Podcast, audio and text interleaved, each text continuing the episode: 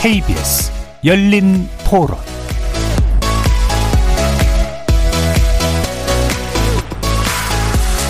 안녕하십니까. KBS 열린 토론 정준희입니다.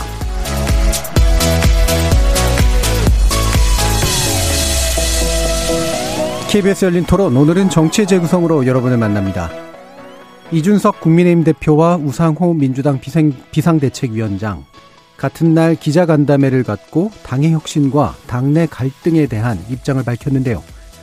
취임 1주년을 맞은 이준석 국민의힘 대표는 당의 혁신 방향과 함께 이른바 친윤계 의원들과의 갈등과 민들레 모임에 대한 비판 의사를 거침없이 발언하면서 최근 제기됐던 조기 사퇴서를 일축했습니다.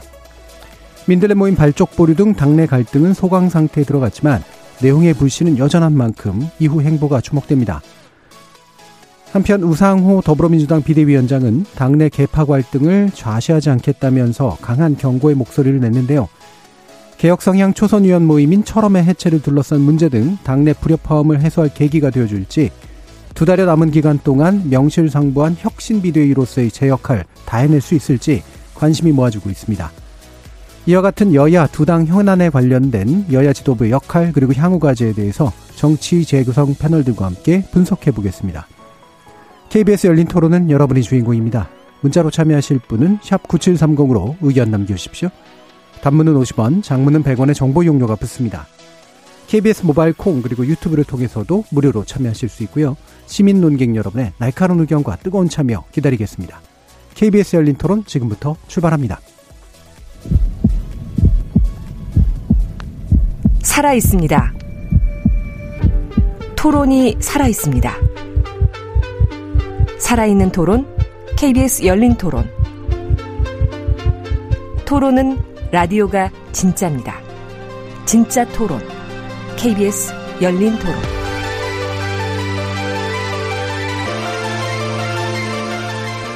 정치를 보는 색다른 시선, 정치의 재구성 함께 해주시는 네 분 소개합니다. 국민의힘 전남 순천 당협위원장 천하람 변호사 나오셨습니다. 예, 전남 순천의 천하람입니다. 더불어민주당 하원기 전 상근 부 대변인 함께 하셨습니다. 네, 안녕하세요. 하원기입니다. 최수영 시사평론가 자리하셨습니다. 네, 안녕하세요. 최수영입니다. 김주름 변호사 나오셨습니다. 네, 안녕하세요. 김주름입니다. 자, 이준석 국민의힘 대표의 취임 1주년 기자간담회 1주년 기자간담회 했던 적이 있던가도 잠깐 떠오르더라고요. 좀 특이해 보이기도 했는데 일단 자평은 굉장히 자신감이 있었습니다. 전반적으로 어떻게 평가하시는지 최수영 평론가님 말씀부터 좀 들어보죠. 뭐, 그 많은 분들이 오늘 이제 여기에 대해서 말씀하셨지만 뭐 저도 똑같은 그러니까 명과 암이 교차한 1년이었다. 예. 뭐 상당히 눈에 띄는 대목은 지난 1년간 내가 아그 무기를 만들었던 데 사용했던 것을 이제는 내가 농기구를 만들어서 밭을 갈고 이제 민생으로 돌아가겠다 이런 음. 이야기를 했는데 그건 사실 레토릭에 가깝고요. 본인이 이제 정말 다시금 제가 그냥 그 쟁기나 질 것인지 저는 오히려 원래 전쟁보다 내전이 더 힘든 예. 거 아니겠습니까? 그래서 정말 저는 거기에 대해서 본인의 그 의사가 많이 반영될지 그건 제 의구심인데 제가 정말 저는 대단한 건 그 보수정당 역사상 저렇게 체질 개선을 30대 당대표로 한 적이 과연 있었는가. 그래서 그것이 결국 탄핵으로부터의 수렁에서 빠져나오는 계기가 됐고, 그 다음에 사칠 재보궐선거 대선, 지선, 연이어서 이렇게 다 이길 수 있는 그런 토대가 된 건데, 물론 사칠 재보궐선거는 김종인 위원장께서 한 거지만 사실은 그때부터 변화에 좀 바람이 불기 시작한 거죠. 그래서 이준석 대표의 정말 큰 저는 그 족적 두 가지는 그렇게 생각합니다. 어쨌든 어, 영남 중심의 당을 탈바꿈시켰다. 그리고 이제 2030이 보수 정당에 관심을 갖게 되는 정말 큰 어, 그 전환점을 이뤄냈다는 건 높이 평가하고 그다음에 서진 정책. 우리가 뭐 사실 동진 서진 얘기하니까 조금 그게 네. 지역을 너무 나누는 것 아닌가라는 그런 생각이 있지만 어쨌든 동진 정책은 또 김대중 정부 때 붙여졌던 네이밍이고 또 서진은 또 이준석 대표가 이야기를 하니까 굳이 또 받아들여서 이야기 말씀을 드린다면 이번에 어쨌든 지선에서 광주, 전남, 전북 세 광역단체 후보가 전부 15% 넘었잖아요. 네. 저는 그 의미 대단히 큽니다. 선거 비용 100% 100% 보존받았다는 거는 앞으로도 도전의 영역들이 계속 넓어질 수 있는 가능성이 열린 거기 때문에 음. 상당히 큰 의미. 저는 이준석 대표의 공이 작지 않다고 봅니다.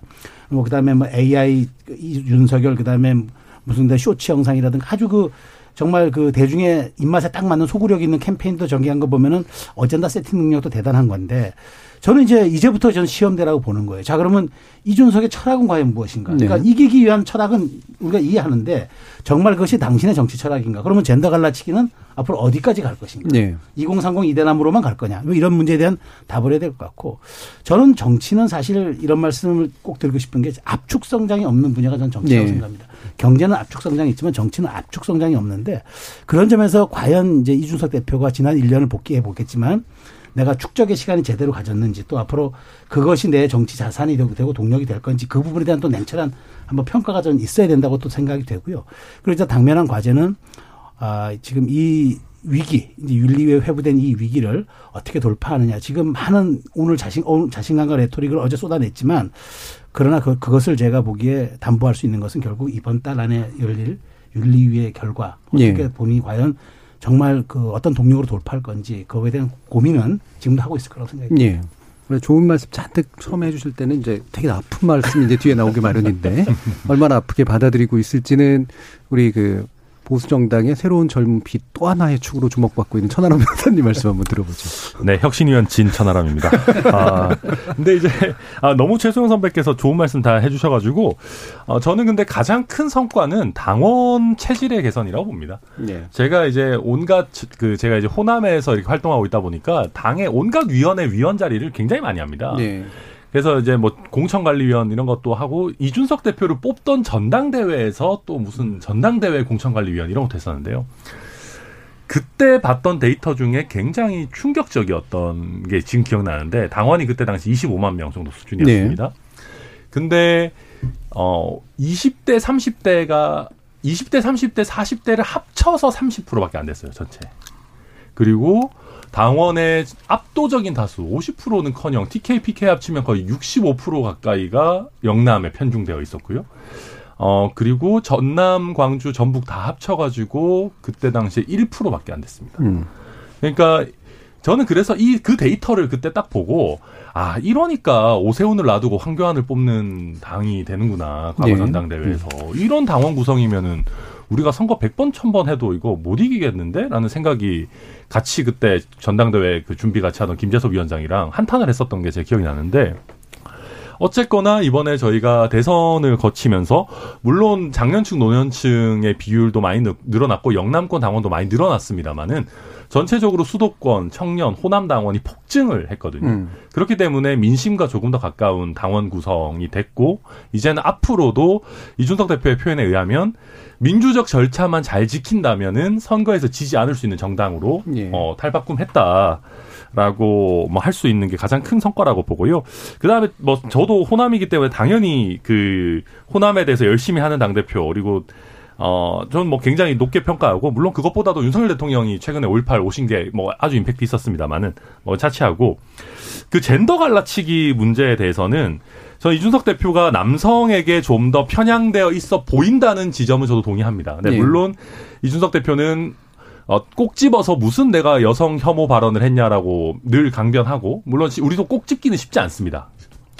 어, 다만 이런 비판이 어찌 보면은 조금 가혹한 면이 있는 것이 실제로 저희가 20대 여성, 30대 여성에서 지지율이 과거에 비해서는 많이 올랐습니다. 야, 어찌 보면 여성들도 욕하면서 우리가 TV 드라마를 보듯이 20대 여성 같은 경우는 과거에는 보수 정당에 아예 관심이 없었다면은 요즘은 그래도 이준석이라는 존재로 인해서 욕하면서라도 보는 것 아닌가라는 네. 생각이 들고 그게 지표로 나타나는 것이 박근혜 대통령 대선 때 어, 실제 20대 여성에서 30.6% 정도로 득표를 했었습니다. 근데 이번 대선의 출구조사 기준으로 윤석열 대통령이 33.8% 득표했고 40, 30대 여성 같은 경우는 박근혜 34.7, 윤석열 43.8이었거든요.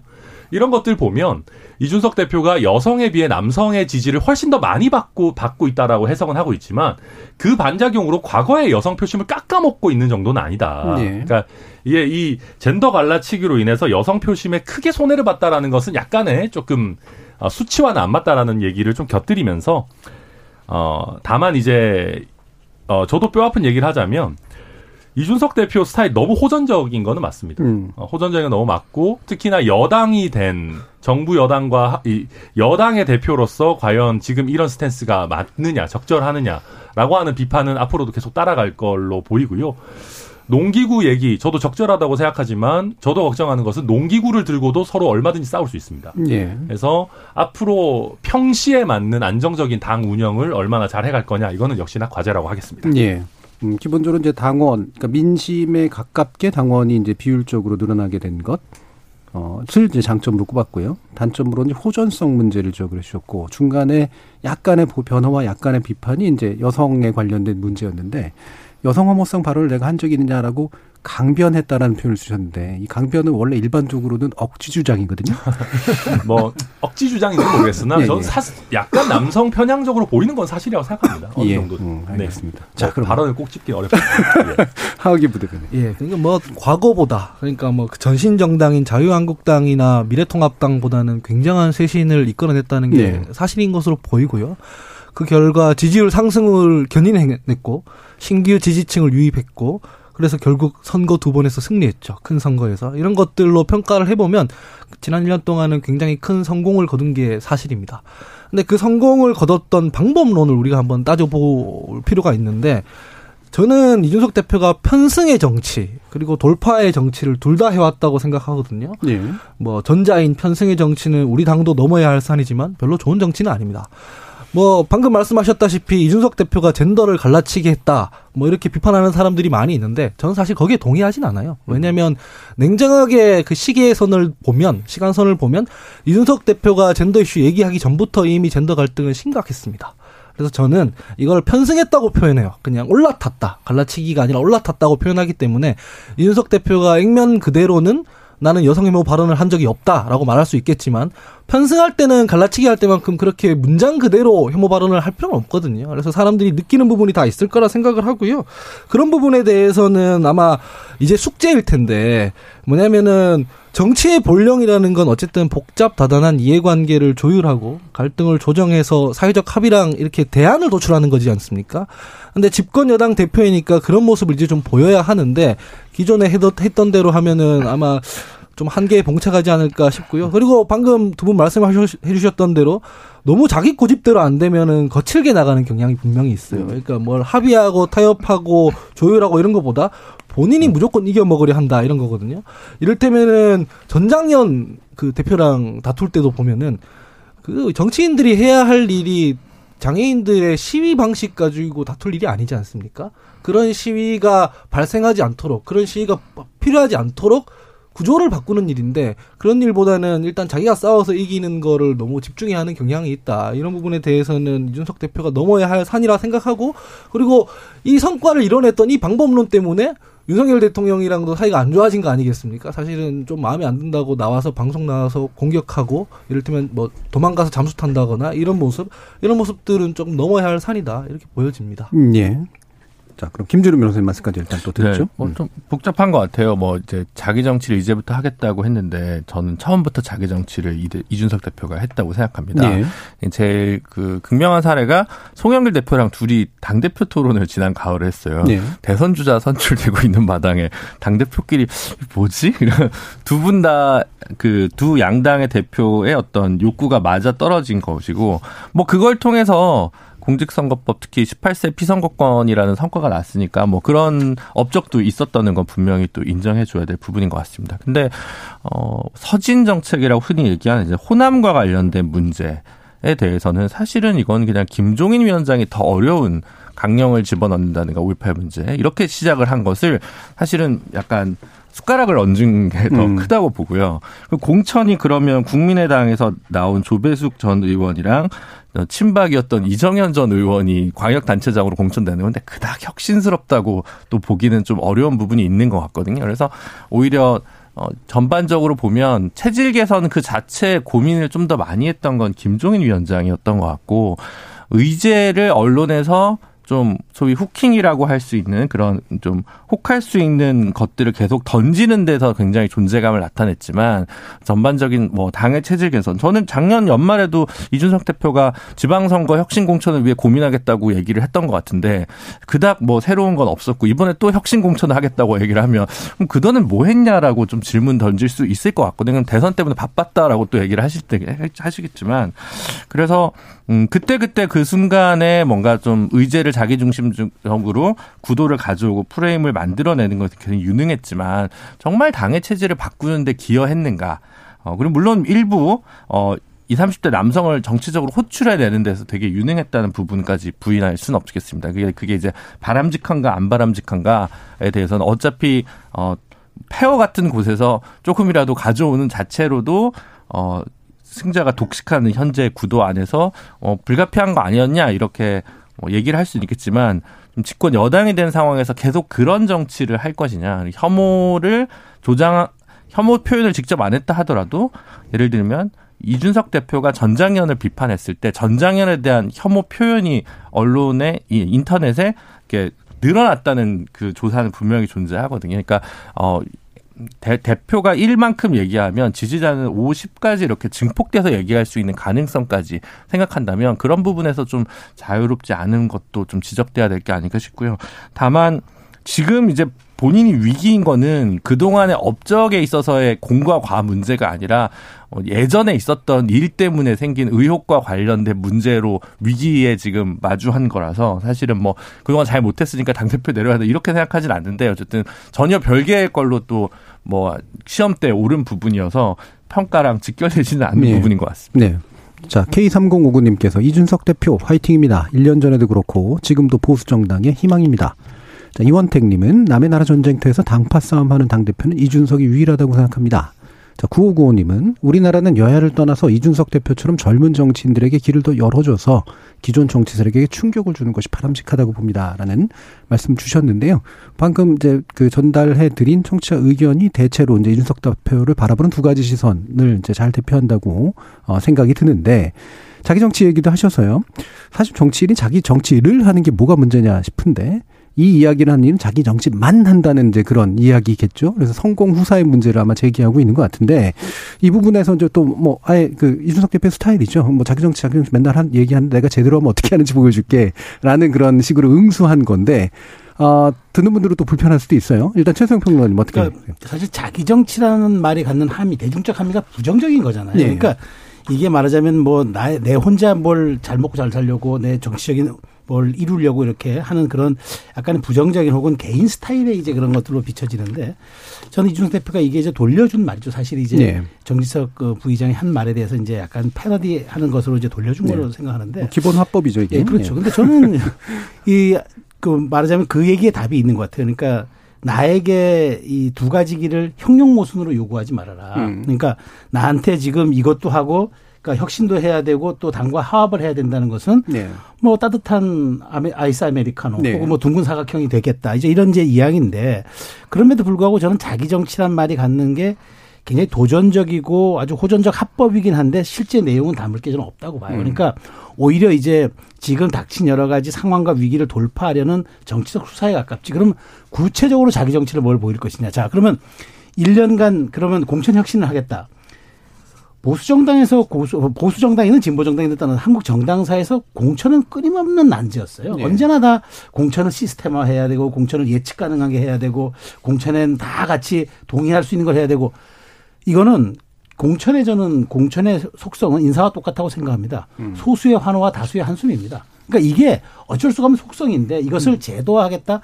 저는 사실 어찌 보면은 불가능한 영역에 도전하면서 이준석 이준석식의 정, 정치를 대중에게 한번 좀 던져내고 가는 과정이지. 네. 저는 성과를 내는 자기 정치라고 생각하지는 않아요. 그러니까 음. 오히려 패러디한 화법으로는 돌려줬지만 실제 무엇인가 개량화할 수 없는 그런 그 가치를 이야기하면서 저는 오히려 돌파 쪽에 무게를 실은 wording 혹은 네. 그런 레토릭으로 봐야지 여기에 대해서 본인의 뚜렷한 지향성과 철학을 갖고 내가 반드시 이것을 어느 비전까지 이뤄내겠다. 저는 그것이 공천이든 뭐든 혁신이든 아, 제가 보기에 그 오히려 공천 쪽이라면 더 힘들고 차라리 당의 20대 그러니까 청년화를 내가 더 가속시켜서 내가 이걸 보여주겠다 이런 것들은 저는 가능한 음. 목표 영역이라고 보지만 자기 정치라는 말로 함의할 수 있는 것은 대단히 저는 어, 좀 부정확하고 개량할 수 없는 것들, 성과로 지표할 수 없는 것들일 수 있어가지고 음. 원래 저는 사실 이것은 지금 당면한 자기 처지를 조금 더 정면으로 돌파하려는 저는 그 수사에 가깝다. 저는 이렇게 사실 평가합니다. 예. 이 공천 얘기도 마침 나와서 그러니까 자기 정치 핵심 내용이 그러니까 긍정적 의미에서 자기 정치 핵심 내용이 공천의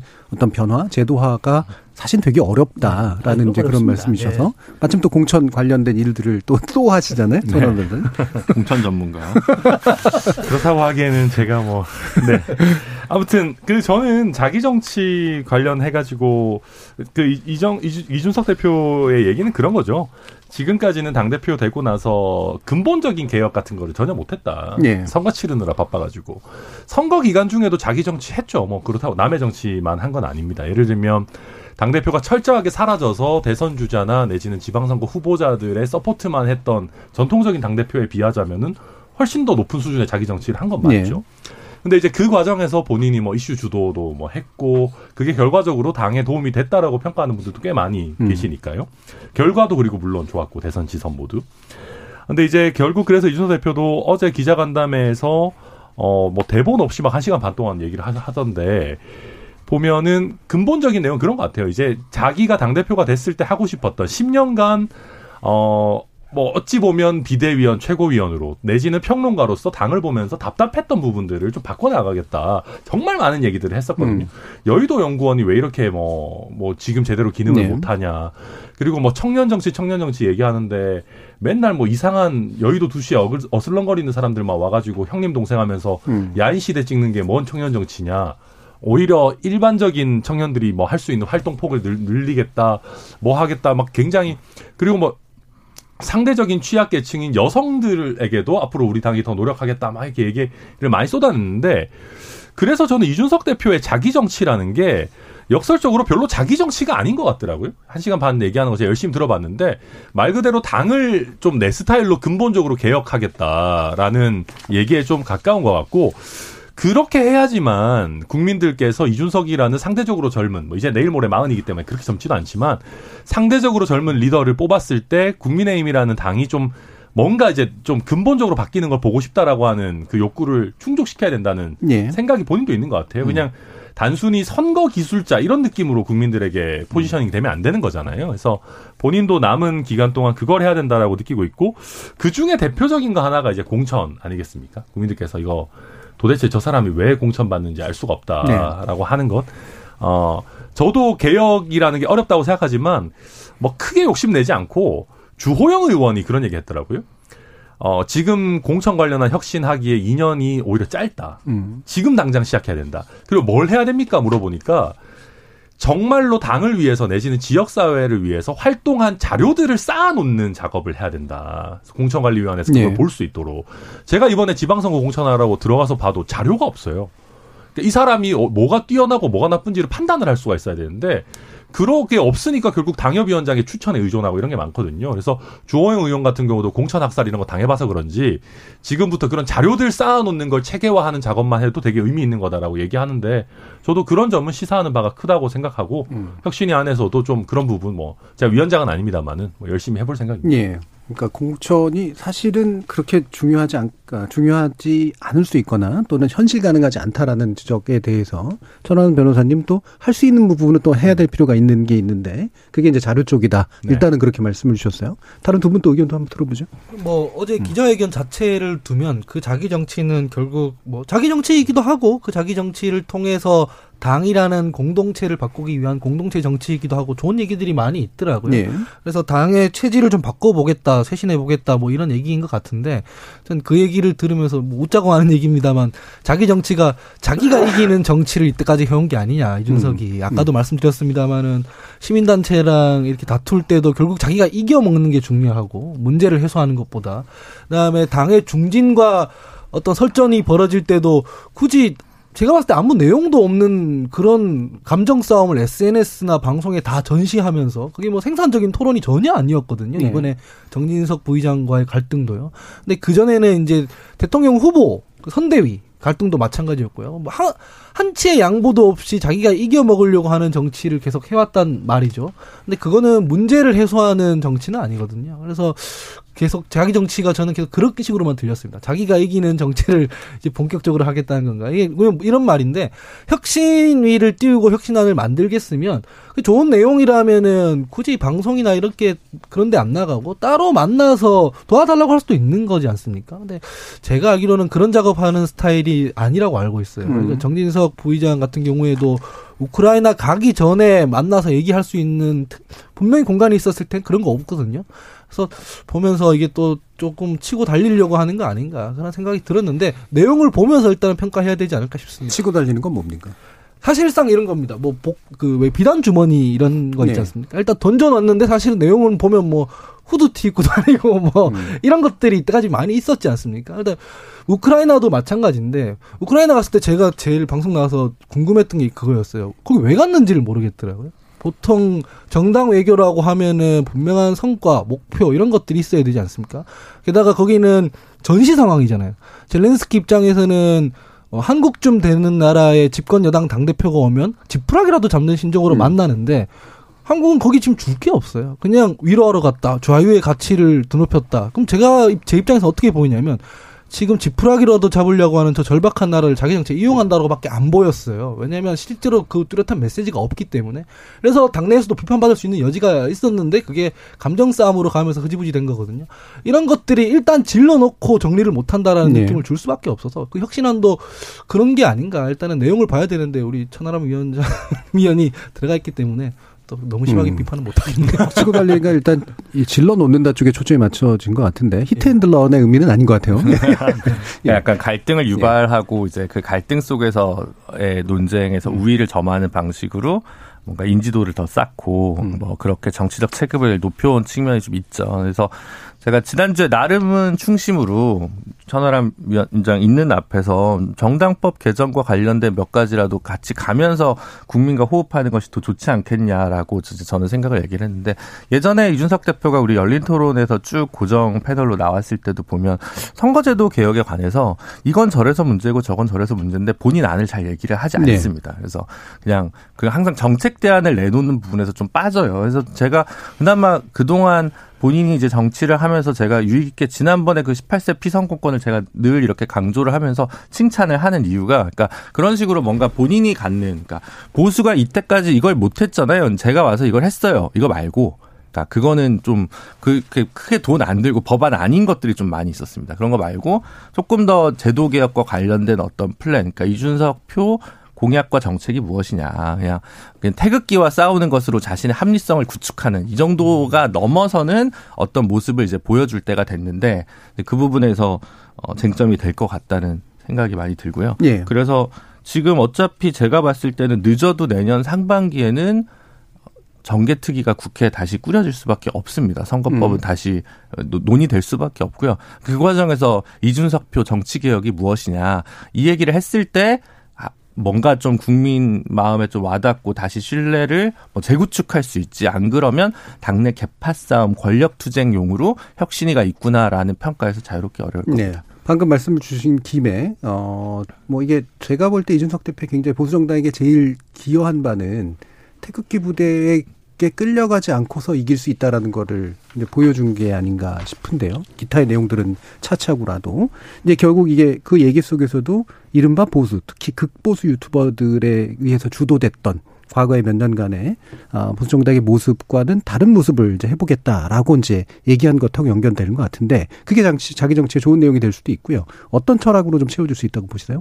네, 뭐 잘 말씀해 주셨죠. 음. 그리고 그게 어, 기망적인 형태로 일어나지 않았다는 게 저는 아주 높게 평가하고 싶습니다. 네. 무슨 말이냐면 어, 우리가 전 상, 상대적으로 합리적이라고 평가받는 사람들도 전당대회를 앞두고는 항상 그런 식의 세력에 굴복하는 모습을 많이 음. 보였었습니다. 뭐 이상한 극우보 유튜버에 출연해가지고 네. 뭐 이상한 소리 하고 음. 뭐 상대적으로 합리적이라고 평가받던 사람들도 당장 표가 급하니까 당원들 표 받아야 되니까. 근데 이준석 대표 같은 경우는 이미 이미 뭐 많이 미움을 받고 있어서 그러기 어려웠던 것도 있지만 어 실제 전당대회를 하는 과정에서도 대구에 가가지고 탄핵이 정당했다라고 정면 돌파를 선택했거든요. 그리고 정면 돌파를 선택하고 나서도 어, 당대표 될 때 민심에서 더 많이 앞섰던 것은 맞지만 당심에서도 크게 뒤처지지 음. 않았었어요. 그러다 보니까 본인도 아, 내가 이렇게 태극기와 절연하겠다라고 선언하고 당대표가 됐으니까 할 수 있었던 민주적인 힘이 나왔던 거죠. 그게 되게 중요했고 그래서 저는 민주당 전당대회도 이게 서, 서, 좀 시사하는 바가 크다. 자기가 돌파를 하고 싶으면 돌파한다라는 거를 어찌 보면 미리 좀 선전포고할 필요도 있다라는 아, 생각이 동시에 들고 그 외에는 글쎄요 이게 보기에 따라서 굉장히 관점이 다른 것 같습니다.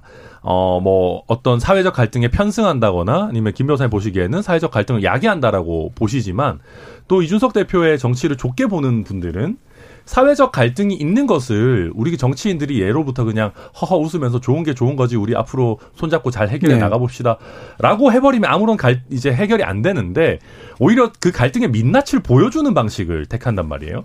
그리고 본인이 정확하게 본인의 스탠스를 정하고 상대적으로 기존에 비해서는 선명한 토론을 이끌어내는 그렇게 해서 조금이라도 나은 뭐 해결책이 도출되면 좋겠죠. 그런 식의 정치를 하는 게 이준석식 정치고 네. 그게 이제 어찌 보면 어 뭔가 터부시 돼서 얘기 못 하는 것이 없는 거죠. 그러니까 그게 저는 모든 우리나라의 모든 정치인이 이준석 대표처럼 하면은 너무 시끄러워서 힘이 들겠지만은 우리나라에 이준석 대표 같은 정치인은 몇 명 더 있어도 되지 않을까 해서 음. 저는 그런 면에서는 일단은 용기 그 자체는 굉장히 칭찬해 줄 만하다라고 생각하고 네. 있습니다. 그 부분이 이제 보고를 다룬다라는 비유 속에 이제 등장하는 것 같은데 네. 알 안 건드리고 잘 다룬 것 같으세요?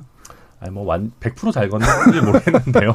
근데 뭐 점점점 완성도 높아지겠죠. 뭐. 예. 저도 사실 이준석 대표의 가장 그 큰 성과 혹은 이준석 대표가 이룬 그 성, 그 업적을 전 이야기한다면 정말 그 국민의힘 그러니까 보수 정당을 음. 어떤 극우라는 유령과 허상으로부터 구해낸 것을 예, 예. 치고 싶습니다. 그러니까 사실 우리가 보면은 이제 당장 목전에 어떤 이익의 정치적 이익이 닥치면은 사실은 어떤 그 보이지 않는 것에 대한 두려움이 있어요. 그러니까 음. 가보지도 않는 길이고 겪어보지도 않았지만 아 이것이 우리가 터부시 되는 거고 금기시 되는 거라는 미리 자기 검증이 들어가요. 그래서 유령과 허상과 싸우다 보면 에너지 다 소진하고 음. 그다음에 엉뚱한 방향으로 가요. 그들이 어떻게 영향력을 보여준다는 게 입증된 사실도 없음에도 불구하고 음.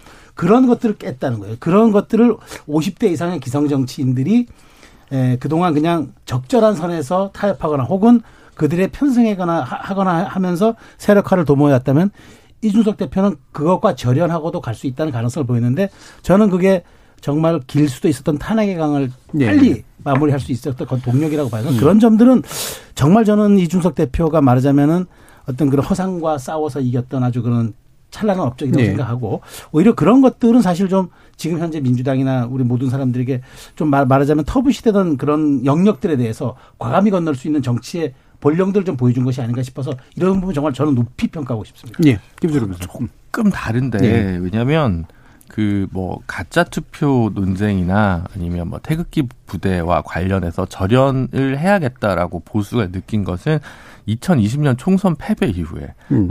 극단적으로 그 당시에 김무성 전 대표가 한국일본가요? 한 시간짜리 인터뷰가 있어요. 자기 이제부터 보수 유튜버랑 싸울 거다. 음. 그게 제일 잘못된 거다. 이게 지금 보수를 망치고 있다. 그때 황교안 대표가 물러나면서 사실 보수 전반적으로 이런 방식의 정치로는 이제 되지 않겠다라고 하는 합의가 저는 이미 구축된 토양이 있었다고 생각하지 예. 그걸 이준석 대표가 선도했느냐라고 했을 때 저는 거기에 대해서는 마무리죠. 글쎄 그 성과를 전유 전유한 것인지 성과를 음. 만들어낸 것인지에 대해서는 조금 좀 의문이 있고 아까 얘기했듯이 오히려 이 전반적인 체질 개선이나 이런 거 관련된 고민은 오히려 이제 김종인 위원장한테 훨씬 더 점수를 많이 줘야 되는 네, 거 아니냐라는 네. 생각이 있는 거죠. 음, 김종인 위원장 쪽이 이제 뭔가 깔아놓은 게 훨씬 더 크다. 네. 음. 그거를 이제 마무리 지었다. 네. 예. 아유, 거기에 숟가락만 얹은 것만 해도 대단해요.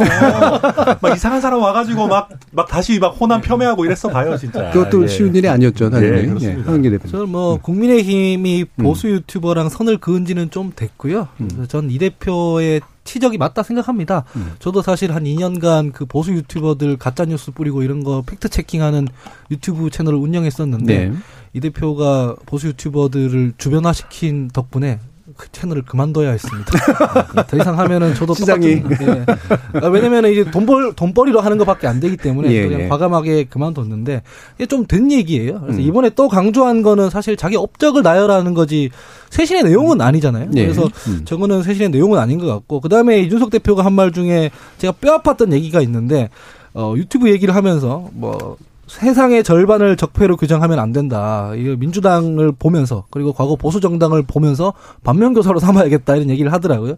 실제로 저희 당에 그런 배타적 속성이 있는 게 사실이라서 우리가 넘어야 할 숙제이긴 한데 그렇다고 이준석 대표가 무슨 통합의 정치, 뭐 타협의 정치 이런 걸 해온 건 아니지 않습니까? 네. 심지어 당내에서도 트러블을 트러블로 트러블을 트러블로 막아가면서 상세하면서 이제 돌파해 온 건데 여기에 대해서는 너무 당당하게 저는 얘기를 하니까 되게 중진 의원이 왔나 싶은 생각이 들더라고요. 그래서 사실 이것도 마찬가지인데 본인 업적은 이제 잘 알았으니 담론, 의제, 이 내용을 개발 개발된 내용들을 이제 천천히 보면서 평가를 해야 될 것 같다라는 네. 생각이 그러니까, 들었습니다. 그러니까 저 이제 이긴 쪽은 이긴 거 중심으로 이제 역사가 재구성되고 뭐 이제 진 쪽은 뭐 또 다른 방식으로 어 오만한 평가를 지금 또 민주당이 해버려서 지금 이상한 지방선거 결과가 났다고 저는 생각을 하거든요. 그러니까 각 당이 가진 것보다 더 이기거나 덜 이겼을 때 그 분석을 예민하게 면밀하게 해야 되는데 민주당이 LH와 대장동으로 자멸한 부분이 더 큰 거지 음. 이준석 대표와 윤석열 후보의 강인함으로 선거를 돌파했느냐 저는 당연히 네. 전자라고 생각하는 부분이 있기 때문에 제가 이렇게 얘기를 하는 거지 뭐 기여가 없었다거나 시적이 음. 없었다거나 이렇게 얘기하는 게 아닙니다. 네. 그러니까 구도가 잘 만들어졌을 때 이제 구도를 안 망치는 힘이 이제 상당히 이제 중요한 걸 텐데 그게 아마 윤석 대표가 했던 일이 아닐까 싶은데요. 어, 시간이 많이 남지는 않았습니다만 결국은 아까 김준우 변호사님 말씀처럼 뭐 잘한 걸 잘했다고 일단 치더라도 잘한 것과는 상관없는 이유로 이제 뭔가 물러날 수도 있는 상태. 이게 당 윤리 문제 아니겠습니까? 이게 결국 되게 중요한 아킬레스건이 되고 있는데 이게 이게 어떻게 건드리냐에 따라 또 새로운 보고가 될 수 있잖아요. 국민의 입장에서는 일단 내 당내 좀 분위기 좀 전해 주시죠. 네, 당내에서도 음. 좀 잘 모르겠다는 사람들이 너무 많습니다. 네. 심지어는 당내 이제 핵심 중진이라고 하는 분들도 윤리위가 어떤 결정을 내리는지 모르겠다라고 하는 분 되게 많으세요. 제가 사석에서 뭐 얘기를 해봐도. 그런데 그런 상황에서 윤리위 위원들의 익명 인터뷰 같은 걸로 뭐 중징계 하겠다 막 이런 식의 얘기들이 이제 새어 나오고 네. 그래서 당에서는 이게 또 굉장히 큰 경랑을 초래할 거를 다들 일단 걱정하고 있는 상황입니다. 어, 그러니까 저도 이준석 대표와 이, 이 문제와 관련한 사실관계를 100% 알지 못하기 때문에 매우 조심스럽습니다만은 저는 기본적으로 그렇게 생각합니다. 이게 사법기관에 의해서 뭔가 확인이 되지 않았는데 윤리위에서 어떤 판단을 내린다. 게다가 당대표에서 물러날 정도의 어떤 판단을 내린다라고 했을 때 윤리위라는 게 어떤 어 뭐 대법원이나 헌법재판소 같은 아주 엄밀한 판단 절차와 인선을 거치는 그룹은 아니거든요. 그럼 이분들에게 이 정도까지의 권한을 줘도 되는 것인가? 그럴 만약에 그게 가능하다라고 하면 우리가 윤리위원장을 뽑아야지 당 대표를 뽑는 게 말이 되는가 음. 싶은 음. 생각까지 드, 듭니다. 그리고 더 크게는 이게 모, 정치권에서 일어나는 모든 결정은 사실 정치적으로 해석되고 정치적 저울에 달아봐야 되는 네. 거지 않습니까? 그러면 이준석 대표의 어떤 이런 여러 가지 뭐 이슈들이 뭐 당의 품위를 손상시켰다 이런 이유로 쫓아낸다라는 결론까지 나온다면은 아, 글쎄요. 이게 이준석 대표가 표상하는 특히 2030 위주의 어떤 어, 국민의힘에 새롭게 관심을 가진 사람들이 봤을 때는 이게 좀 납득하기가 굉장히 어려울 것 같아가지고 음. 저도 좀 사실 굉장히 걱정하면서 보고 있는 그런 상황입니다. 예, 이게 이제 그 사안 자체 무게로 이제 판단 내려야 되는 영역이 하나가 있고 근데 이게 어떻게 판단을 내리든 또 양쪽에서 다 이제 문제가 그렇죠. 될수 있는 해석이 그, 굉장히 있어서 또 문제가 있고. 네. 자, 김준우 변호사님 말씀 주시죠. 당내 이제 징계라는 거는 뭐 수사기관의 결과랑은 상관이 없죠. 그리고 공무원이 징계받을 때도 뭐 유죄 나올 때까지 징계를 유보하지는 않습니다. 필요한 경우에는 징계를 바로 하기도 하고요.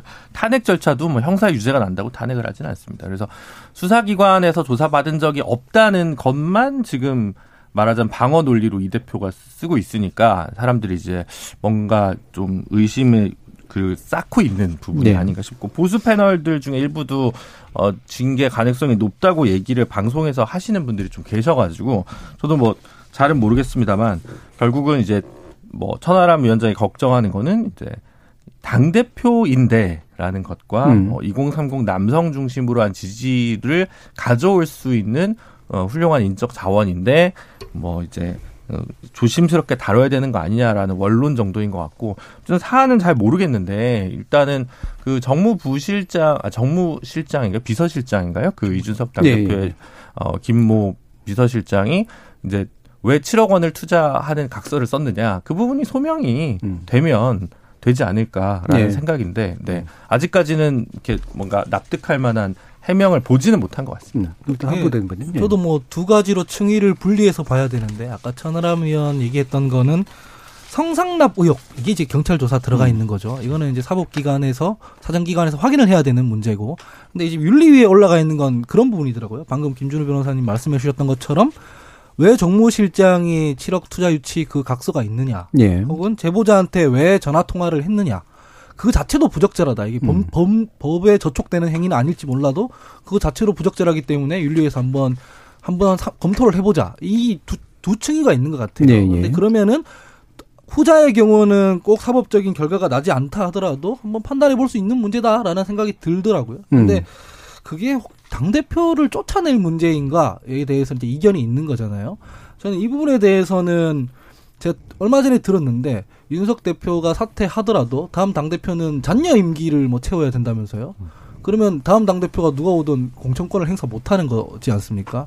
그래서 그 얘기를 딱 듣자마자 아, 임기는 채우겠네. 임기를 안 채우고 쫓아내진 않겠구나. 만약에 당권 투쟁을 둘러싼 행위라면.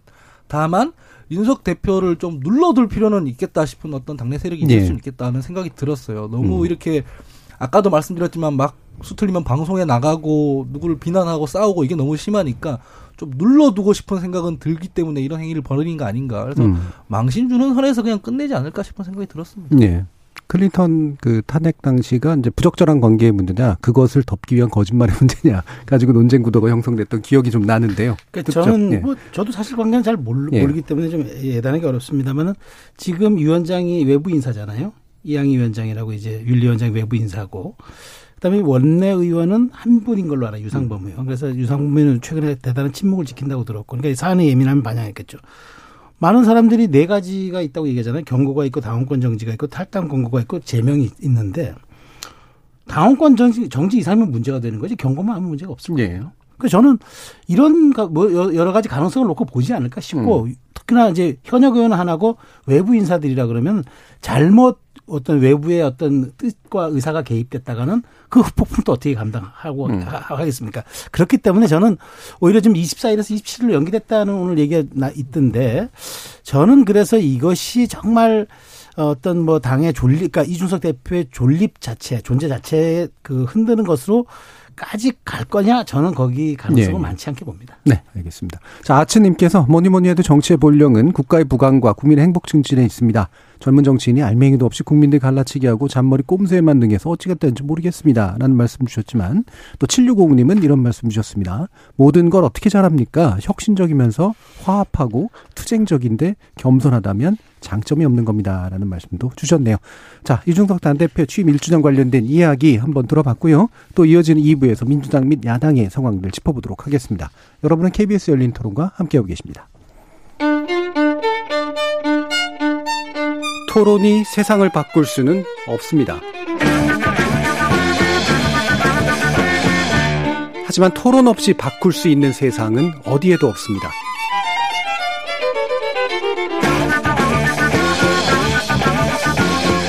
세상의 선한 변화를 갈망하는 당신. 정답이 아니라 질문의 힘을 믿는 당신. 우리 KBS 열린 토론에서 만납시다.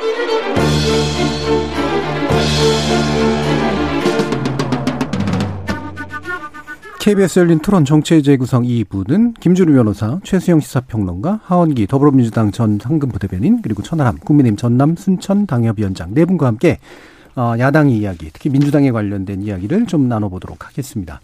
자, 일단 우상호 어, 제2기 비대위원장 취임이 이제 수박 같은 개파 분열적 표현은 절대로 용납하지 않겠다라고 되게 강한 언사를 썼습니다.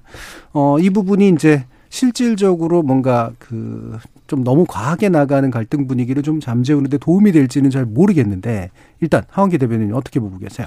일단 수박 이런 용어는 안 써야 하는 게 저는 맞다고 생각합니다. 그거 굉장히 나쁜 말이더라고요. 그 옛날에 정보기관에서 뭐 누구 시민들 잡아다가 겉은 뭐 아닌데 속은 빨갱이 아니냐 네, 이런 네. 의미로 통용되던 거라 하더라고요. 그래서 안 쓰는 게 좋을 것 같아요. 같은 당을 하는 동지끼리는. 근데 갈등은 지금 심각한데요. 근데 제가 지금 약간 어처구니가 없는 부분은 유치하기까지 합니다. 네. 나오는 내용의 수준이 뭐 수박이 맛있네, 맛없네 이런 조롱부터 시작해서 개파 정치로 천수 누린 사람들이 왜 이제 와서 이러냐, 뭐 도둑이 시민 보고 도둑 잡아라 하는 뭐 꼴이다 이런 식으로 말싸움이 무슨 내용이 있는 것도 아니고 서로 상처 주고 화풀이하고 이런 시덥잖은 얘기들만 하고 있는 거거든요. 사실 누가 도둑이고 누가 시민이란 말이며 그게 의원이나 같은 당을 하는 사람들한테 할 얘기는 아니지 않습니까? 뭐 저는 타당한테도 이런 얘기는 이런 비유는 잘 안 써야 된다고 생각하는데 팬덤 폭력적 행태, 뭐 팬덤들이 하는 행태 이런 거 비판하려면 하면 되지. 괜히 수박 사진 올려서 막 조롱하고 이럴 필요도 없는 거고요. 그리고 개파 정치로 무슨 천수를 누리겠습니까? 제가 음. 보니까 5년도 못 가는데 보통 그런데 상처는 더 오래 가고 그러지 않습니까? 그래서 이런 유치한 감정 싸움까지 이미 국민들한테 보여주고 있다는 건 예, 숨길 수 없이 집안 싸움이 굉장히 심각하다는 걸 드러내게 되는 거고요. 근데 제가 아쉬운 건 반면에 뭐 이탄희 의원이라든가 이런 분들이 초선 의원들이 모여서 질서 있게 이제 뭐 대선 지선 평가 토론회 이런 것들을 열기도 해요. 네. 저도 내일 참석을 하는데요. 그런데 이런 것들은 저런 개파 갈등 싸움 이런 거에 묻힙니다. 음. 사실은 그 내용적으로 토론을 하는 부분들에 대해서는 상대적으로 보도도 덜 되고 자극적이지 않으니까 그런 분들 그런 분들이 지금 싸울 때는 좀 한 번 더 고려했었으면 좋겠어요. 당내에는 지금 어, 합리적으로 토론을 하면서 이견이 있더라도 이견을 확인하고 접점을 찾으려고 하는 사람들도 있다. 근데 순간의 감정을 못 참고 서로 상처내다 보면은 그렇게 토론하는 사람들의 합리적인 의견까지 다 묻히게 된다. 그러니까 좀 자중했으면 좋겠다라는 생각입니다. 그리고 이견을 확인하고 접점을 찾고 이게 민주주의이고 의회의 본령이기도 하지 않습니까? 네. 그 의회의 본령을 어겨가면서 심지어 국회의원들끼리 이런 모습 보이는 건 아주 바람직하지 않다 이렇게 평가합니다. 네, 그러니까 노선 투쟁을 할 때 뭐 안전 운임제를 지금 가지고 열심히 돌파를 해야 된다. 뭐 아니다.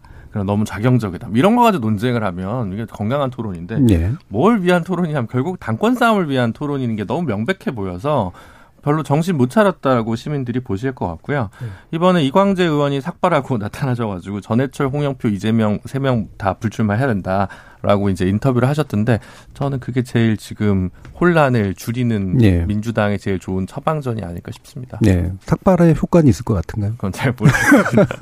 천원 변호사님. 네, 하지만 늘 삶이 그렇듯이 제일 안 좋은 결론을 가고 하기 때문에 예. 높은 확률로 세 분 다 출마하실 것 같고요. 예. 아, 그게 이제 수박 이런 거는 그럼요. 당했으면 안 되는 얘기이고요. 너무 이상하죠. 그리고 최근에 또 수박이 굉장히 맛있는 거에 비해서 또 작황이 안 좋아가지고 가격도 요새 30% 네. 이상 오르고 네, 국민들 굉장히 이제 힘든 상황인데 어 일단 저는 민주당 같은 경우에 오랜만에 이 개파 갈등을 해서 신나시는 것도 좀 있는 것 같아요. 음. 그러니까 이게 사실 선거 두 번 치르면서 이런 갈등이 분출될 수 있, 있지를 않았습니다. 역설적으로. 물론 뭐 경선이라는 과정을 통해서 제도적으로 일부 나오긴 했습니다만은 선거 끝나고 나서 선거 패배 원인 분석부터 시작해서 개파적인 시각이 서로 굉장히 다르게 들어가고 있기 때문에 어 모르겠습니다. 이거 뭐 어떻게 될지 또 다음 당 대표와 공천 이 문제는 역설적으로 민주당 의원들 입장에서는 대선 승패보다 훨씬 더 중요한 문제입니다. 예. 대선에서 지더라도 배지는 남아 있지만 다음 당 대표 주도권을 뺏기면 공천 못 받으면 실업자가 되는 거니까요. 그래서 여기서 민주당 의원들이 각자 가지고 있는 그 어, 에너지가 총 이렇게 어, 충돌하지 않을까 해서 우상호 의원이 이렇게 군기를 잡는다고 해서 쉽게 넘어갈 수 있는 문제는 아닌 것 같다. 그리고 철험의 해체 뭐 이런 얘기도 나오지만 처음 만들었을 때 저희가 지금 민들레 관련해 가지고 아예 처음부터 못 만들도록 이렇게 하는 게 아닌 이상 만들어 놓은 걸 해체하라는 건 더 어려운 네. 거거든요. 그래서 어 아, 여기서 조금 이제 앞 주제와 관련해 서 조금만 얘기하자면 음. 이준석 대표의 호전성이 좋게 발현되는 예 중에 하나입니다. 이런 게. 그러니까 예를 들면 민들레 같이 친윤계 실세들이 하는 거에 대해서도 아니다 싶으면 들이박는 거가 이제 이준석 대표에게 전투력의 좋은 예 중에 하나인데 이, 민주당의 이준석이 왜 없느냐 뭐 얘기하지만 철험회가 만들어지거나 뭐 그 외에 민주당 개파가 만들어질 때 이런 거 하면 안 됩니다라고 용기 있게 나선 사람이 없었기 때문인 거거든요. 그래서 이제 와서 이 개파 갈등의 에너지를 사후적으로 없애기는 저는 거의 불가능해 음, 만들어질 때 상황이 일단 또 다른 것 같은데요. 뭐 그렇기도 네, 합니다. 네. 네. 네. 그러니까, 예, 지금 뭐 많은 분들이 이제 우상호 비대위의 과제를 세 개를 꼽더라고요. 첫째, 이 정말 이렇게 첨예하게 뭐 이렇게 감정 싸움으로 드러난 개파 갈등을 어떻게 관리할 거냐. 네. 두 번째가 민심과 당심이 이렇게 괴리됐는데 음. 민심으로 여론조사를 돌리면은 뭐 좀 세대 교체를 해야 된다고 얘기하고 다른 사람 나와야 된다 고 얘기하고 당심으로만 보면은 이재명 후보 가 훨씬 높고 네. 그다음에 세 번째 그러니까 그렇다면 세대 교체를 어떻게 당이 이룰 것이냐 세 개인데 저는 솔직히 말씀드려서 이 세 가지 다 이 우상호 위원장이 관리하기 어려워요. 다만 음. 우상호 위원장이 딱 하나만 했으면 좋겠어요. 당심과 민심이 괴리된 당이 정권 찾아올 수 없습니다. 음. 이재명 후보가 이재명 의원이 국민 눈에 당권을 탐하고 권력을 놓, 그러니까 쥐겠다는 생각으로 비춰지는 순간 민주당의 미래도 없고 이재명 의원의 미래도 없습니다. 그러니까 저는 그 세대 교체나 혹은 뭐 개파 갈등 이거를 손을 대려고 하다가 보면은 저는 오히려 대, 결과를 못 만들고 우상호 비대위는 두 달 동안 하고 그냥 소진될 겁니다. 예. 다만 민심과 당심이 괴리되지 않는 당을 만들어 보겠다. 그 접점을 어딘가에 접점을 찾아보겠다라고 호소력 있게 얘기하면서 조금 더 말하자면은 지방선거와 대선에 대한 평가를 좀 객관적으로 하고 그 다음에 그것을 바탕으로 룰의 이야기를 차라리 국민의힘처럼 우리 어렵게 하지 말고 당원 50, 국민 50 합시다라고 네. 혁신적으로 하든가 뭐 이렇게 가면서 당신과 민심의 괴리를 그 좁혀내는 그 리더십을 저는 발휘하는데 초점 맞춰야지 이 세 마리 토끼를 다 쫓다 보면은 음. 전 제가 보기에 정말 그 본인의 어떤 무, 무기력함 그러니까 저는 유승환 의원을 개인적으로 좋아합니다. 왜냐하면 합리적인 분이고 예. 어, 굉장히 저는 그 리더십도 있는 분이라 생각하는데 저는 이 모든 것을 다 쫓다 보면 아무것도 이룰 수 없다. 오히려 음.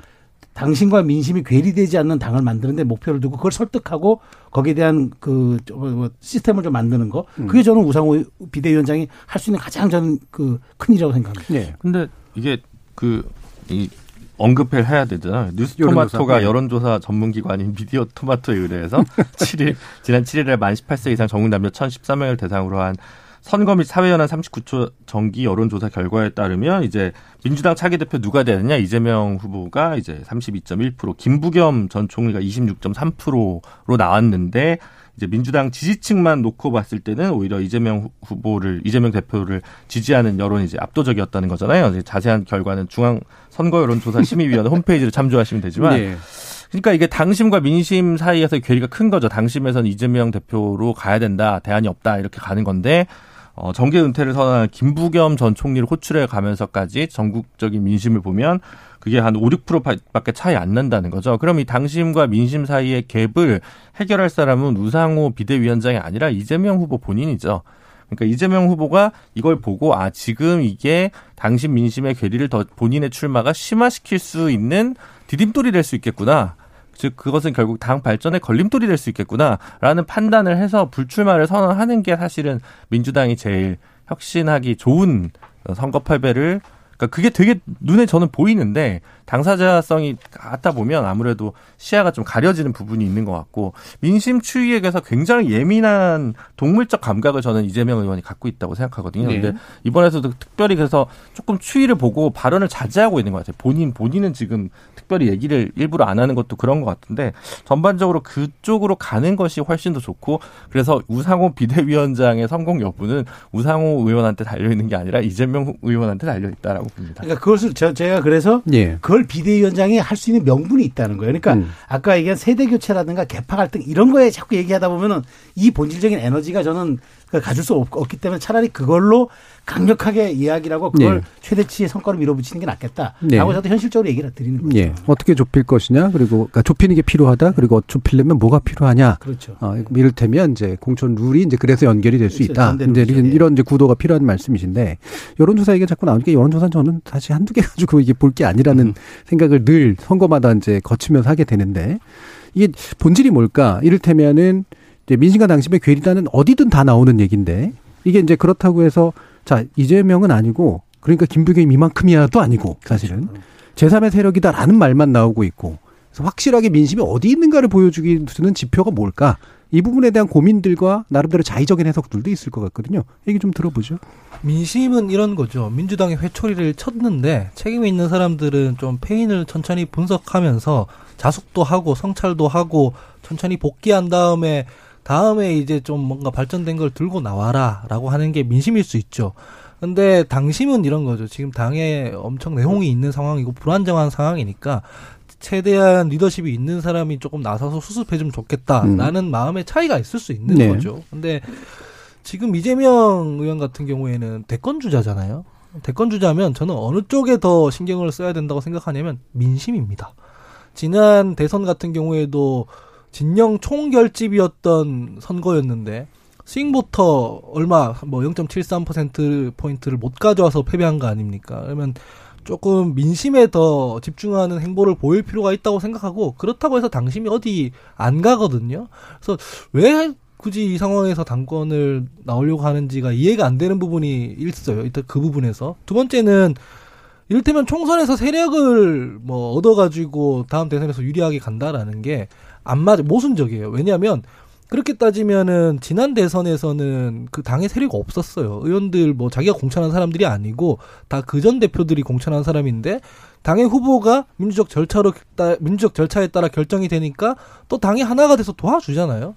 그래서 지금 하는 논리들이 다 모순적인 부분이 있어요. 근데 이런 모순적인 부분들을 제대로 설명해내야 출마할 수 있고 지지받을 수 있어요. 시민들한테도. 뭐냐면은 개항을에 출마할 때도 마찬가지였는데 어, 당의 당원의 부름을 받고 나왔다 이러니까 이 납득이 안 되는 거예요. 뭐 차라리 제가 대선 거치면서 의회주의에 대한 경험을 한번 해보고 싶었습니다라고 한다던가 뭐 납득이 갈 만한 설명을 한다면 사람들이 수긍을 할 텐데 납득이 안 되니까 이게 지지율로 안 이어진 거거든요. 이번 당권 선거도 마찬가지인 게 그냥 당권 욕심, 뭐 대권 욕심 이것만 보면은 이 민심이 그렇게 설득이 안 될 것 같기 때문에 이제 조금 무리가 있어 보이고 수습 방안 우상호 비대위원장의 수습 방안 이런 거는 사실상 이거 혁신 비대위라고 뭐 있어서 이름은 지어놨는지 모르겠지만 관리형 비대위입니다. 두 달 동안 혁신을 사실 어떻게 하겠어요? 사실은 혁신은 차기 지도부 후보들이 지금 여러 문제들이 나오는 걸 보고 대안들을 들고 출마를 하겠죠.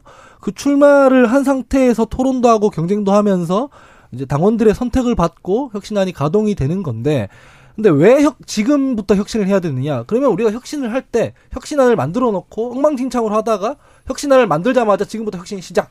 이건 되게 이상한 일이잖아요.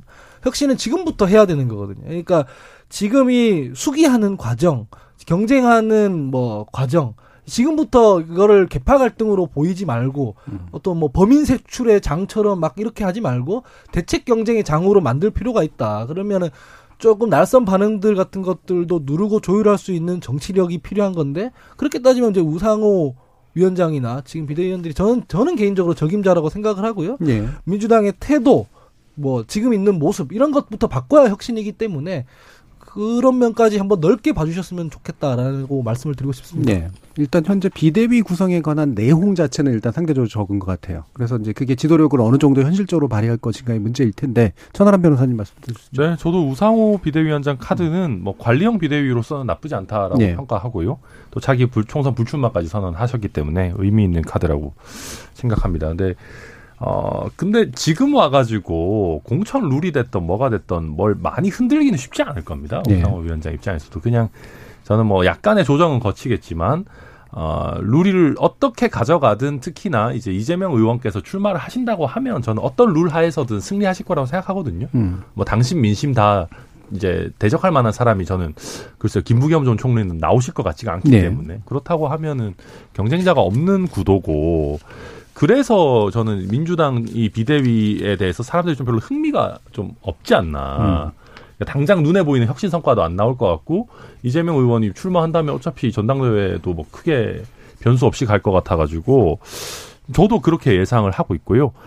어, 다만 이제 뭐 예를 들면 비대위 입장에서 그런 건 할 수 있을 겁니다. 당 대표를 뽑는 그 또 경선 과정에서 지금 하원기 대변인 말씀하신 것처럼 서로 싸우는 세션만 놓지 말고 예를 들면 뭐 왜 졌는지에 대한 패배를 각 후보가 뭐 어떻게 이제 그 분석을 굉장히 좀 끌어내는 형태의 경선 토론을 좀 이끌어낸다거나 아니면 당 쇄신 방안에 대한 좀 구체적인 토론이 이루어질 수 있도록 토론 포맷을 좀 더 잘 짠다거나 하면은 상대적으로 어, 당의 리더급 인물들이 그런 거를 좀 할 수 있겠죠. 그냥 이름값만 갖고 서로 싸우는 것보다는. 그래서 음.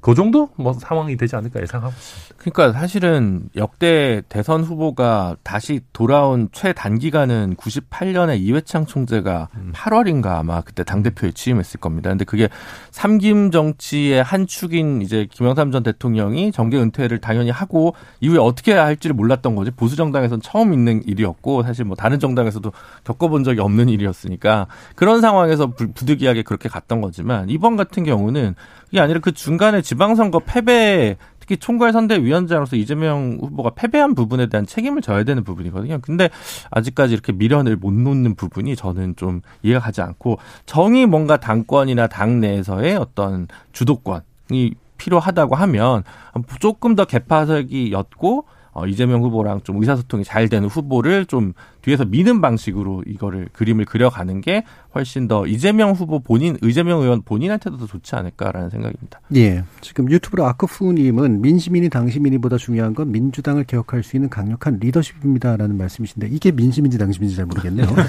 예. 예. 유튜브님은 이제 둘 중에 한, 아, 다 아닙니다. 이렇게 얘기하실 수도 있겠는데 자, 이거 가지고 계속해서 얘기를 해왔는데요. 하나 좀 살짝 다른 결로 지금 얘기를 해보죠. 국회 상황을 좀 얘기를 해봐야 되니까요. 자, 김창기 국세청장 임명했는데, 어, 청문회도 없이 임명하는 그런 사건이 됐습니다. 이게 이제 국회가 뭐 지금 할 수 없는 상황이니까 어쩔 수 없는 거 아니냐라는 게 이제 대통령 입장이긴 했거든요. 이 부분 최상 평론가 네. 어떻게 보세요? 아니 이게 저는 사실 네. 뭐 우리 들어오기 전에 대기실에서 사실 예. 잠깐 얘기를 했어요. 근데 저는 이건 100% 민주당이 소탐대시라고 생각합니다. 네. 아니 지금 지금 사실 대통령의 시간으로 만들어주고 있는 게 저는 민주당의 패착이라고 봐요. 국회의 음. 시간으로 만들 수 있거든요. 지금 이 세 분의 청문들 정말 날카롭게 진행했다 그러면은 음. 사실 만일 여기에서 또 더 결정적 하자가 발견되거나 했었으면은 이렇게 되면 강행했다면 윤석열 대통령 큰 부담일 수도 있는 이런 상황일 네. 텐데 저는 장도 안 열게 해주고 김 저는 김창기 국세청장은 사실 내부 승진이니까 뭐 크게 검증할 게 네. 없었다는 치더라도 최소한 국민들 눈에 아니 그렇게 중요한 세정 업무를 담당하는 총총 아, 총책임자를 어떻게 이런 통과 의뢰조차도 하지 않고 저렇게 그냥 음. 바로 임명하게 대통령이 명분 있게 임명해 그것도 명분 있게 임명하게 만들어줘 아무리 당신들이 그 법사위원장이 그 중요하다고 해도 그게 정말 그만큼 중요한 거야?라는 질문을 주었던 것 같아요. 그러니까 저는 민주당이 소탐 대실이다. 그러니까 국회의 시간을 대통령의 시간으로 이 드린 것들은 굉장히 저는 이건 민주당의 전략적 패착이라고 보고요. 그러니까 앞으로 남은 두 명의 이 과제를 어떻게 할 것인가 두 명의 청문회. 이제 18일 정도로 이제 아마 이제 회신이 예정돼 네. 있다는데 네. 18일 얼마 남지 않았습니다. 그러니까 저는 이런 점에서 좀 민주당 원내 지도부가 좀 이거는 고민을 해봐야 될 지점이에요. 이래가지고 월말까지 끌어버리면은 저는 정말 지금 그렇지 않아도 천 변호사 지적했지만 진짜 민주당 비대에 큰 대, 중적 관심도 없는 네. 상황에서 이렇게 정말 무기력하게 판을 깔아주면 아뭐윤 대통령 입장에서야 아뭐 그냥 이렇게 하니까 제가 갑니다라고 네. 뭐 그냥 국민들한테 말씀드리고 가면 될 문제인데 저는 이렇게 무슨 뭐 검수완박이니 그다음에 이번에 대통령 시행령을 견제하는 법안 만들면서 이런 것들을 이렇게 무기력하게 통 무기력하게 통과 의례식으로 저는 방치하는 게 저는 민주당이 정말 이게 170석의 정당인가 하는 저는 저는 대중적인 의심 좀 갖게 할것 예. 같아요. 170명이 이제 자기 정체만 신경 쓰고 있기 때문일 것 같긴 한데. 사실 예. 그런 부분 때문에 민주당이 뭔가 야당답게 한다 예. 이런 인상을 전혀 주지 못하고 예. 사람들이 답답해하는 것 같아요. 왜냐하면 박순애 후보 같은 경우도 음주운전 나왔는데 그냥 반짝 이슈로 사라지니까 사람들이 니들 하는 게 그렇지 뭐 이런 식으로 음. 반응하는 분들이 굉장히 많았어요. 그러니까 지난번에 한동훈 후보자 인청 인사청문회에서도 보면은 뭐 우리가 사실 죽순 게 사실이잖아요. 잘 못했는 게 사실인데 이제 원구성을 못 해가지고 방금 말씀하셨다시피 아예 문제가 있는 인사들 그 만약에 윤석열 대통령이 인사를 잘하면 또 모를까 그런 것도 아닌데 네. 인사청문회 한번 못 해보고 그냥 임명되도록 놔두면은 결국 민주당의 무능을 지적하는 불만들만 더 쏟아질 음. 거란 말이죠. 저는 그래서 사실은 법사위 그냥 약속했던 대로 내주고 지난 검찰 수사권 분리 때 약속했던 사기특위 이런 거 가동하자고 조금 다시 요청 요구를 하고 6개월 내에 한국형 수사청 설치하자 그 약속 지켜라 이렇게 압박하는 게 맞다고 생각해요. 이게 네. 정치력이라고 생각하는데 지금 법사위 기싸움 이거를 뭘 얻어내기 위해 하고 있는지를 잘 모르겠어요. 왜냐하면 이 정직하게 말씀드려야 된다고 지난주에도 말씀을 드렸는데 법사위를 내줘도 저희 민주당이 다수당이기 때문에 상임위 단위에서 이미 다 견제가 됩니다. 각 상임위 단위에서 이미 다수 의석을 차지하고 있기 때문에 법안 통과 안 시키려면 전부 다 막을 수 있는 거거든요. 꼭 법사위가 있어야지 저희가 견제가 되고 이런 게 아니에요. 근데 이상하게 거기 상징을 상징성 있는 뭔가를 박아 놓으니까 그거 없으면은 이제 야당 노릇 또 못하는 것처럼 지금 지지자들도 생각하고 있는 국면이란 말이에요. 네. 이런 부분들은 좀 국민들한테 정직하게 터놓고 설명을 하고 협상을 어떻게 진행해서 우리가 어떤 식으로 선명성 있고 강한 야당으로서 유능한 야당으로 거듭날 것이라는 걸 좀 보여줘야 하는 문제지. 예.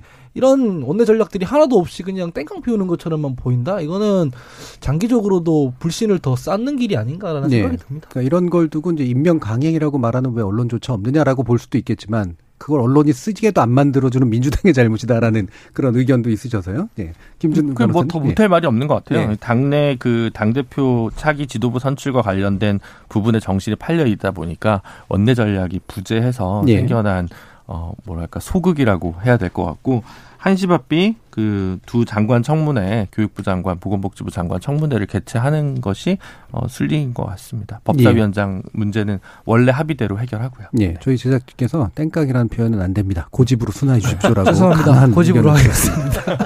예. 천하람 변호사님. 네. 근데 다만 저는 뭐 저도 다 대, 대체로 다 동의하는 말씀인데 조금 아쉬운 것은 김창기 국세청장 같은 경우는 청문회를 거쳤어도 저는 특별한 문제는 없었을 네. 거라고 생각하고 국세청 차장이 그냥 음. 좀 대행하고 계셨어도 될지 않을까. 왜냐하면은 이게 저희가 문재인 정부 항상 34번 뭐 이런 얘기 하지 네. 않습니까? 뭐 나중에 통계로 잡히죠.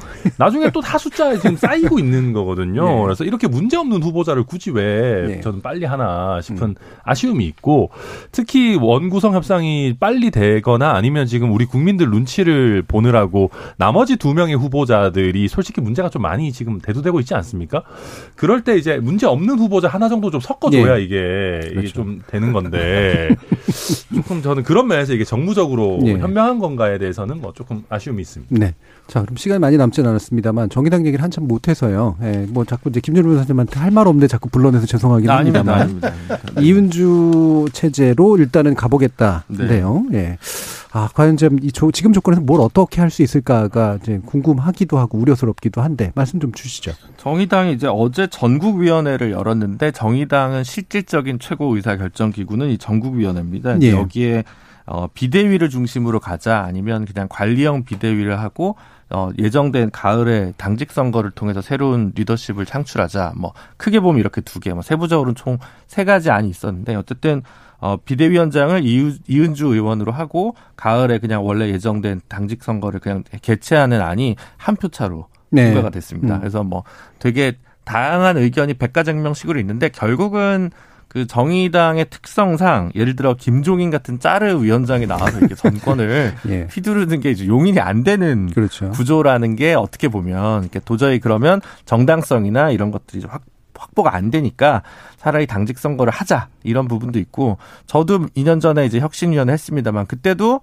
이제 권한이 없는 혁신위다 보니까 결국은 그 다음에 당 대표 선거로 모든 게 귀결이 됐거든요. 이제 그런 경험들이 쌓여서 어 화끈하지 않고 그냥 약간 밋밋한 선택을 좀 했다고 생각이 되고 이게 지금 오랫동안 쌓였던 문제들이 체증돼서 이제 한 번에 터져 나온 거여서 넓게 보면 2002년부터 지방선거 20년 동안 진보 정당들의 최대 참패 인 선거고요. 음. 정의당만 놓고 보면 아마 2014년 그때는 이제 통합진보당이 아직 있었고 또 이제 지금으로 치면 노동당이랑은 조금 또 분리가 돼 있는 상황이었습니다만 네. 그 정도 표입니다. 그 정도 표인데 물론 이제 1당 2당에 비하면 대선 때 비해서 표가 더 나온 유일한 정당입니다. 남 1당 2당 몇백만 표가 줄었는데 정의당은 뭐 한 10만 표라도 늘었으니까요. 광역의회 비례대표 의원 기준으로. 하지만 일반적으로 아무리 투표율이 낮아졌다고 하더라도 제가 봤을 때는 150만 표에서 200만 표 사이 정도는 얻어야 그래도 기본을 했다라고 얘기를 할 수 있을 텐데 지금 어 당선 숫자뿐만 아니라 그 광역의원 비례 득표 숫자 자체가 굉장히 91만 명 정도이기 때문에 어, 쉽지 않을 것 같고 예전에 비해서 논쟁이나 격한 논쟁이나 체질 개선을 할 수 있는 자원과 체력이 굉장히 떨어져 있는 상황입니다. 그래서 음, 나쁘게 얘기를 하면 다음 총선 때 공, 정책과 그리고 이제 비례대표 후 순번 그 어떤 상품이라고 얘기하는 게 좀 싫어합니다만 그것이 얼마나 매력적이냐 아니냐 가지고 이 당의 마지막 예. 결론이 나지 음. 않을까라는 슬픈 예감입니다. 예. 하신 말씀이 참 많으셨던 것 같아서 네. 제가 어쩔 수 없이 놔뒀습니다. 자, 정치의 재구성은 이것으로 모두 마무리할까 하는데요. 오늘 함께 해주신 천하람 변호사, 하원기 전부대변인, 최수영 시사평론가, 그리고 김준우 변호사 네분 모두 수고하셨습니다. 감사합니다. 감사합니다. 감사합니다. 저는 내일 저녁 7시 10분에 다시 찾아뵙겠습니다. 지금까지 KBS 열린 토론 정준이었습니다.